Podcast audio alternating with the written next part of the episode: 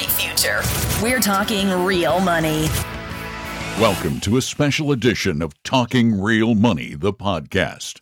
On today's episode, we are going to discuss the second most important expense in your life if you are a parent with children. The number one expense in your life, as we've said over and over again, is retirement. Well, number two is college, secondary education. It's getting your kids educated after they get out of high school. And it turns out it's a very expensive proposition.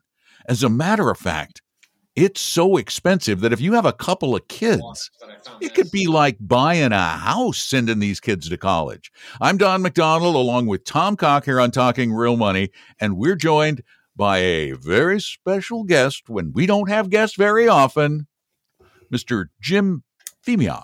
Yeah, and let me tell you a little bit about Jim. He's uh, I I, I don't I never never put this word in front of my name, okay, but he's okay with it, I guess. Senior financial advisor. He's uh, been in the business for 25 years, but importantly, he focuses on not just retirement as most of us do.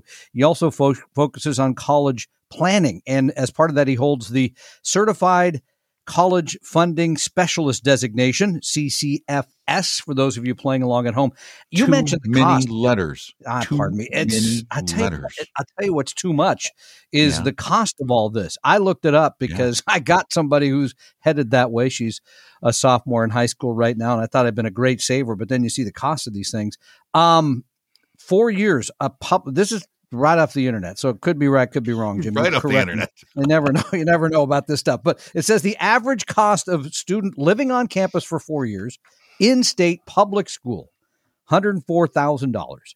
Out of state public school, hundred and eight. But since my daughter goes to a private high school, she's likely to go to a private college, and the cost of that is, and this is not for profit school, four years on campus, two hundred and twenty three thousand dollars, which could buy you a really nice house somewhere in the Midwest, I think. So, any rate, um, Jim, this that's is that's low, guys. That's, low. that's low. Okay, there. Thanks, you're real help here.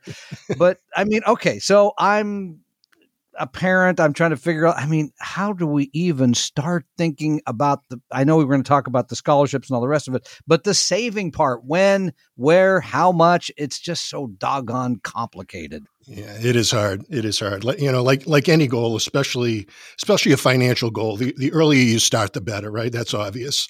But the challenge for a young family is you have all these competing goals, right? You have retirement.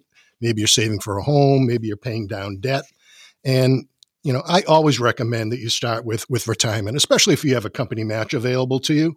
So that's where you should always start. But, you know, again, if you are saving for a home or paying down debt, I say, you know, focus there next.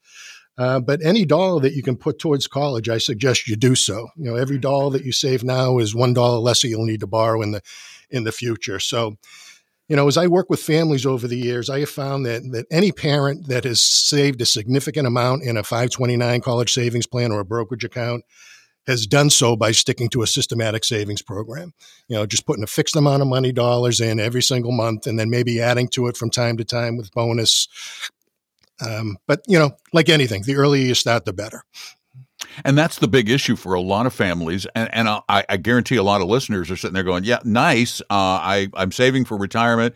Uh, we're trying to buy a house and send the kids to school. There just is not enough money. What are other options that parents can can uh, fall back on if they're if they're just not able to put away two hundred thousand dollars or a hundred and sixty thousand or a hundred and twenty thousand for four years of college? Exactly, and that's the norm with most families. To be honest with you, it's um, it, I think it's it's important to distinguish between the different types of financial aid. Right? There's there's need based aid and there's merit based aid. So so merit aid is all going to be based on on the student, right? Their GPA, their SAT scores, their extracurricular activities, all these things are going to go into a what I call a student resume.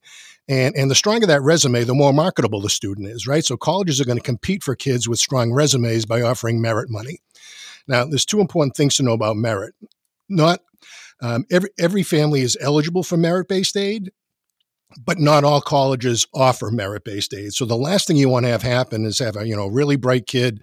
They apply to six, eight, ten different schools. They get in, And then you find out after the fact the school didn't even offer merit based financial aid. So, so that's one type, and that is available to everyone. So when a parent says to me, I know we're not going to be eligible for financial aid, you know, that's untrue. Every family is eligible. They may not be eligible for need based aid, and, and need based aid is really all based on the finances of the family. So, um, you know, in the fall of the student senior of high school, the parents will be filing some financial aid forms. Um, one is called the FAFSA, which is a federal form. Um, there's about 300 private schools that require an additional form called the CSS profile. And, and on these forms, you're going to be providing, you know, parent income, parent assets, student income, student assets, certain demographics of the family. And the Department of Education will do a calculation and, and it spits out a number called um, the Student Aid Index or the SAI. That used to be the EFC. So there's been some big changes through the FAFSA Simplification Act that's that's being rolled out this year for the class of 24. So there's some some new terminology.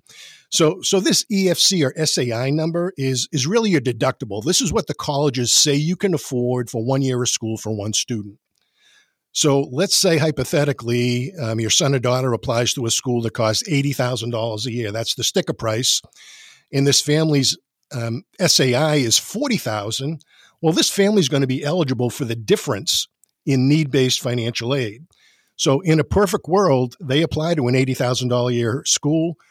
Um, they have to come up with their 40, that's their SAI, that's their deductible, but then they're going to get a $40,000 financial aid package as well. Wow, that's a lot of numbers there. Okay, but let me maybe just to simplify this a little bit. Uh, to the merit based aid, which is more interesting to me and maybe others. Uh, what percentage of schools offer that? Is it a small amount? I mean, where where are we in the spectrum there? No, it's it's a it's a large amount. I would say the majority of schools will offer some form of of merit based financial aid. Where you won't find merit, and you can probably guess, uh, the prestigious elite public and private schools. So you know, if anyone's trying to apply to an Ivy League school or, you know, a Boston College, a Georgetown, um, an Emory, a University of Chicago, those elite private schools, those schools have made the determination we are not going to offer merit based financial aid because who would we give it to? Every kid that's applying to these schools, every kid that we accept, they're all rock stars. So those colleges, those institutions have made the determination the only financial aid we are going to give out is based on need. And if you know going in that you don't qualify for need because you make too much or you have too much, and the school doesn't offer merit, you get into one of those schools, you're paying full price. So what? Uh, again, even even these days, uh, uh, um, an upper middle class parent uh, is still looking at so many expenses. I mean, retirement is is expensive. Home prices have gone up. What do you tell people is the best way to take care of those kids college or maybe the better question is are there things that parents should do to even consider something other than college or involve the kids in the process what's the best way to get around the fact that retirement needs to be your number one goal and it may be tough for you to put enough away for the kids to get a, a an expensive education yeah, absolutely. When when when the students begin to apply on the admission side for colleges, right? So they're they're, they're in charge of the admissions piece, and then the, the parents are typically involved in the financial aid piece. And you know, if they've done a good job, if, if we're working together, they know before they even apply to schools whether or not they're going to be eligible for aid. And we're able to give them an actual projection on what they're looking at for a net cost before they even submit those applications. So if they know going in that, you know, there's no way we're going to apply to a school where we have to pay $80,000 a year, then I tell them, well, what's the point of applying? What's the point of going to visit that campus? You know, the, the worst thing that could happen is you tour that school, your kid falls in love with, with, with the campus or with the program. Then you've got to tell them there's, there's no way we can afford this. So generally speaking, I go through the, the, the planning process, the forecasting process with the parents, and once we know what those results are likely to be, at that point we need to involve the kids they need to know exactly what they're looking at for costs and what some of their alternatives are, mm-hmm. right?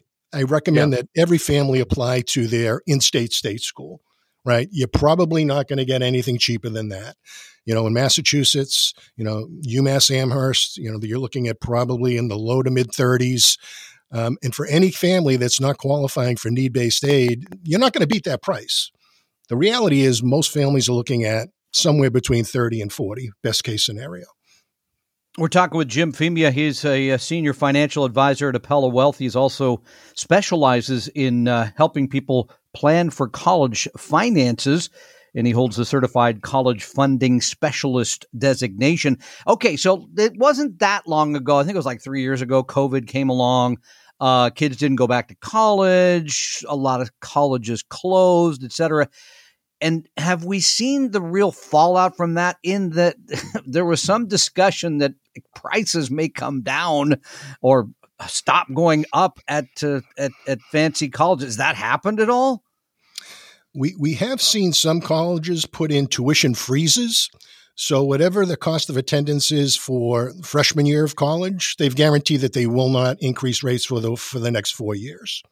But still it's still a big number right where you're starting from um, so that is that is one part. Um, the other thing we're seeing coming out of COVID is we are historically you don't typically see a whole lot of merit aid coming out of state schools. Um, s- since COVID, we have noticed. I think some of the state schools are having trouble filling seats, and we are starting to see some merit aid thrown at kids um, to attract them to those universities. Now, we've talked about the high cost of colleges, but we also ha- we haven't talked about the other side of the coin, which is the low prices that are being paid by employers to get these four year college graduates.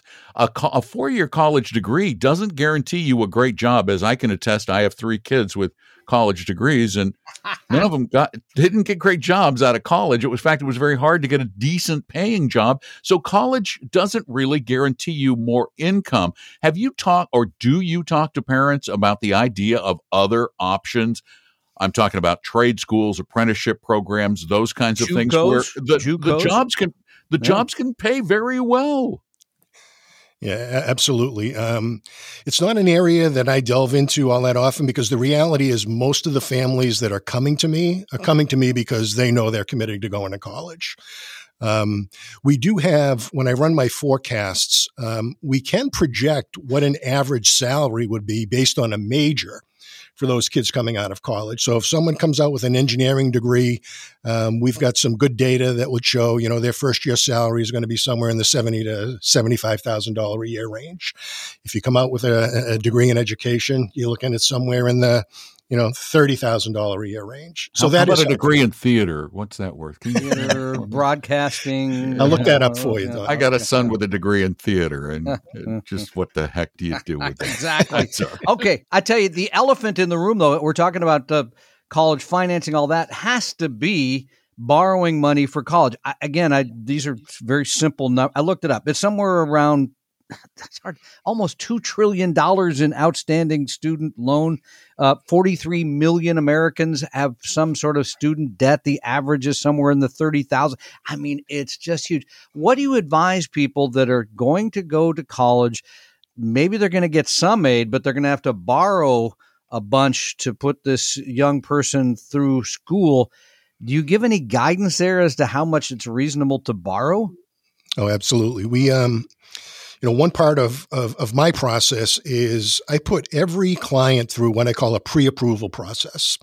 So, you know, I, I treat the situation as if they were going to be buying a new home, right? So if you were going to buy a new home, you would connect with a, um, a mortgage broker or a banker, and they would put you through a pre approval process. They would tell you how much you can afford for that home and what the mortgage payments are going to be.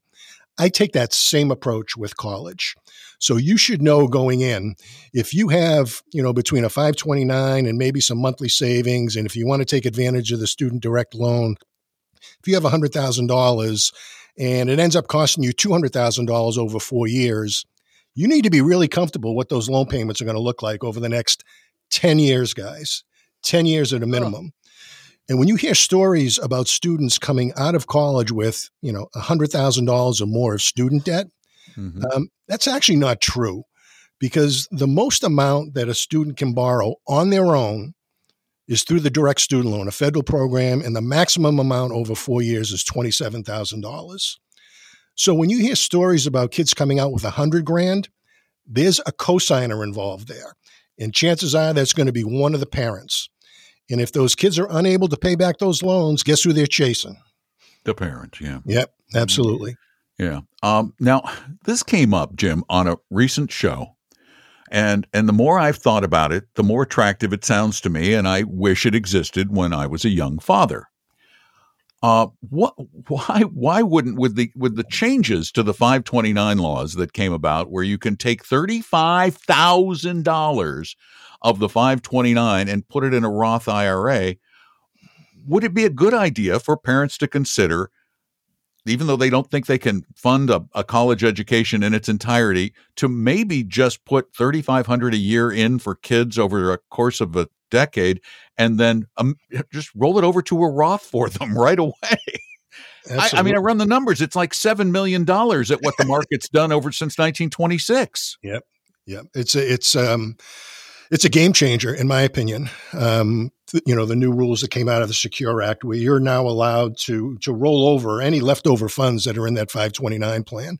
So, you know, a new piece of advice is don't close that 529 account, you know, once it's depleted. Mm. Um, because if the account's been established for 15 years, and that's sort of the starting point over the, as far as the rollover goes, um, you know, you can continue to dump money in there and then roll over $35,000 to a, a young kid in their 20s. Um, you've run the numbers. Wow. It's, it's we're pretty talking, amazing. I mean, we're really talking real money. If you do it in their 20s, we're talking about many hundreds of thousands, if not millions, depending on how it's invested. Yeah, exactly. That's, that's huge. Okay, that's one change, but are there any other big changes in recent years to kind of the overall financial aid system that people should be aware of? Yeah, so again, a lot of changes for the class of 24 through the uh, FAFSA Simplification Act. And you know, like anything in life, there's going to be good news and bad news. Um, I guess one piece of good news is they've done a really nice job of simplifying the, the form, the FAFSA application. So they've gone from 106 questions down to 36 questions. So that, that that's that's good news. The other piece of good news is grandparent owned 529 plans, right? So grandparent owns the 529, the grandchild is the beneficiary um, no longer work against the kid in the financial aid process. Hmm. Oh, so that, that that's a, that's a big win. Um, another big win is um, contributions into company sponsored retirement plans, 401ks, 403bs.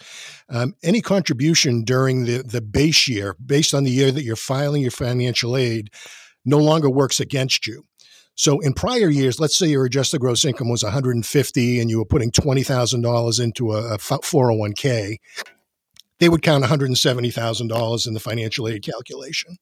Now they're only counting 150. They're not going to count that 20,000. So that's a new strategy that's going to come out of these changes is, you know, there's a real incentive now to to load up on your 401ks and 403bs and at the same time increasing eligibility for financial aid. Now, what are some of the because I, I guarantee you a, a, 20 minute or 30 minute uh, podcast isn't going to solve everybody's college funding oh, problems. Come on. What are some of the best resources you have found for parents to really get a, an education about education funding? Yeah, so I have a I have a couple of go tos. Um, we have a relationship with a group called College Aid Pro. So collegeaidpro.com. They are um, the number one rated college planning software out there. It's available to, to everyone. Um, it's a it's a free service. Now, obviously, there's opportunities to upgrade into additional additional features and help. Uh, but it's a great group. They're very knowledgeable. They put on educational webinars. You can book an hour with an advisor. If if you determine that you are going to be a do-it-yourselfer, I would strongly recommend you connect with with College Aid Pro. Great group. The other resource, and you know, I continue to, to purchase this annually, is the Princeton Review uh, publishes something called Paying for College. Um, it's a book by Kalman Chany. It's an excellent resource. Um, obviously, this year, very important with all these changes coming out. But again, if you have the time and the desire to sort of run this on your own, I would recommend those two resources. But I also know that you know there's a lot of families that don't have the time and the resources, so they would end up you know calling an advisor to sort of hold their hand through the process and and help them through this exercise. Those and that's where great. we come in. Yeah, and you guys do a great job of that. Uh, those are great ideas. Okay, but we talked about the 529. Number 1 is that still the best place to save for college? Number 2, how about a couple of your favorite 529 plans? Well, it's you know again it's it's it's a personal choice. Um, the mo- the most common um, vehicles I see used for college will be the 529 and just a standard brokerage account, right? So if you're The UGMA, UTMA kind of thing. yeah, y- yep. Uh, no, not a UTMA. Absolutely not. So UTMAs get counted in the financial aid process. They get counted as Mhm. student assets. So whose brokerage? We're talking about the parents' brokerage. the parents' brokerage account, right? Okay. Yep. but then so the stuff parents- grows there and you got to pay the tax when you take it out. That's not as good as a 529, correct? That's the problem. That's the problem. So, you know, between the time you open it and the time that, you know, the student turns 18, it may work just fine, right? Because you can be tax efficient. Uh, but when you start to tap that account to pay the tuition bill, you're then going to generate capital gains probably that's going to decrease your likelihood of getting financial aid. So it's a double edged sword. I happen to be a big fan of the 529 plans for that reason. Um, we like the uh, My 529 plan out of Utah um, for for a number of reasons. Um, you know, most importantly, they are consistently rated as one of the the top plans um, from Morningstar and for Saving for College, which again is another great resource. Um, the other thing that's great about Utah is they have low expenses, and their investment providers are Vanguard and DFA. hmm even Terrific better- choices. Yeah. Yeah. And even And- better, even better, Appella has built our own factor-based models within the my my my 529 plan at the state of Utah. Really? Didn't know that. I didn't know I that. did not Wow. know that either. Look at us not getting the information. We'll As talk about normal. that. No, kidding, kidding. We didn't say that. Yeah. Well, Jim, we are so appreciative of the information, and I know our listeners are too. It is good stuff. Oh, it give him is a chance very to, important. just to tell him a little more about what he does for people on an individual. yeah, basis. what do you do for Come on, people? give him a shot. really quickly. We yeah, we have a couple minutes. Yeah. So again, I'm like you guys, right? I'm an independent fee only financial advisor that happens to specialize in in the college planning market. Um, you know, when parents are approaching this point in their life, um, I find that in in many cases, it's it's time to get serious about a family's financial plan, right? You know, tax planning becomes very important. It's always important, but even more so during the college years. It's a great time to do a risk assessment. Um, you know, take a look at fees because every dollar we can save you in fees is a dollar we can redirect towards college. And again, if you need to borrow money, you need to make sure that the uh, that you're borrowing from the right spot. You have a good understanding on what your what your payback's going to be, and most importantly, how all of this is going to impact your retirement. Yeah, because the two do have to be considered simultaneously. Absolutely. Yeah, they're so I'm gonna I'm gonna have one in college when I'm no, I'm never retiring. Yeah, yeah. Yeah. you- Well, you can't afford to I know. because what if she what if she goes on to uh, grad school? Yeah, it'll you'll be dead before she gets out of college. Shoot me now. That's my take. Jim Femia from Appella Wealth, the people who also uh, kind of take care of us. Okay, Every they do day. take care of us Yeah. every day. Yeah. yeah. Uh, we really appreciate you being here and sharing the information because it's very good information. And we don't talk about college as much as we should because we focus on retirement. Thank you, Don. Thank you, Tom. Thanks, Jim. Uh, Tom, got anything else you want to add? No, I mean, as always, Jim Femia, thank you for being part of the show because he does great work there. Number two, if you need more help with anything money related, yeah, we got people here that talk to you. We do it free. We Even college. Yeah, even college. And it's your- free. I know. So give us a. I, I- you can do one or two things. You can go to talkingrealmoney.com, click on meet an advisor. That's easy. Or Mhm. You can call a lot of calls this week 800 386 3004. 800 386 3004. Tom's actually gone out and got the brand new implanted cell phone because the phone rings so much that it literally just touches his ear and it and it's in his brain. So you can just call Tom direct 24/7 now. Uh, you Please. got nothing else to do, right? Exactly. All right.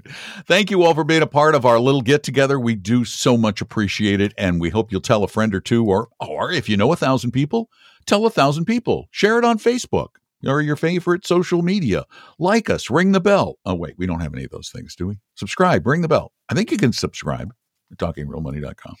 And go to talkingrealmoney.com, click on Meet an Advisor, and uh, please join us all the time. Call us on Saturdays, 855 935 Talk. Do I have anything else? No, I do I not. got it. Take good Yep. care of yourselves. We'll talk to you very, very soon, like way too soon, where uh, once again, we'll be talking real money.